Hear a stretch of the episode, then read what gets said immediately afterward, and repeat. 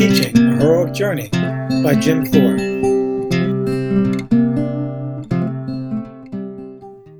Chapter 4 The Spiritual Aid. Okay, so let's say you survive the call and your own feelings of denial. What's next on the journey? Well, commonly it's an encounter with some form of spiritual aid. This is a very personal stage. Who will be your Obi Wan, your Patronus, or Oracle? It's hard to tell, and interestingly, spiritual aids can take on many forms. Maybe you already know what it is, or you have yet to encounter it. I assure you, if you haven't found it yet, you will. As sure as you are on the hero's journey, it will appear at a time when you need it. It could be in the form of an encouraging family member, a colleague, or professor. It could be an inspiring story or set of ideas that you rely on.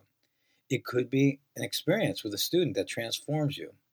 It could be a grant program that unleashes your ability to reach your students.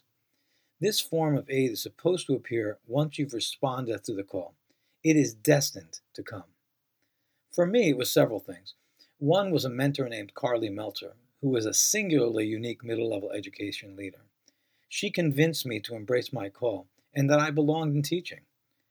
I was also it was also the book um, Learning How to Kiss a Frog by Jim Garvin. It is a parable that informs us of how we can transform the lives of middle school kids if we understand them and embrace their unique developmental stage of life as we educate and care for them. Um, I also embraced the work of Stephen Covey and the Seven Habits philosophy early in my career. Also, my wife Debbie, who has lived through many of my personal trials and tribulations as an educator, she kept me moving forward when things felt tough. And I'd have to say, lastly, my faith. Many times I glanced over at my Psalm 23 postcard that I keep on my desk as I awaited my next period, or sat quietly in my classroom at the end of a long day. Each of these things provided me with pearls of wisdom that felt mystical and motivating.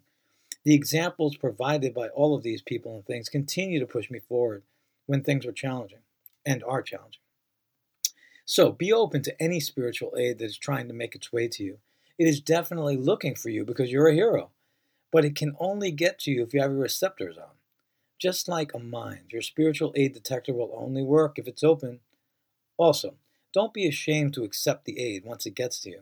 It is specifically designed to make it possible for you to continue on your hero's journey.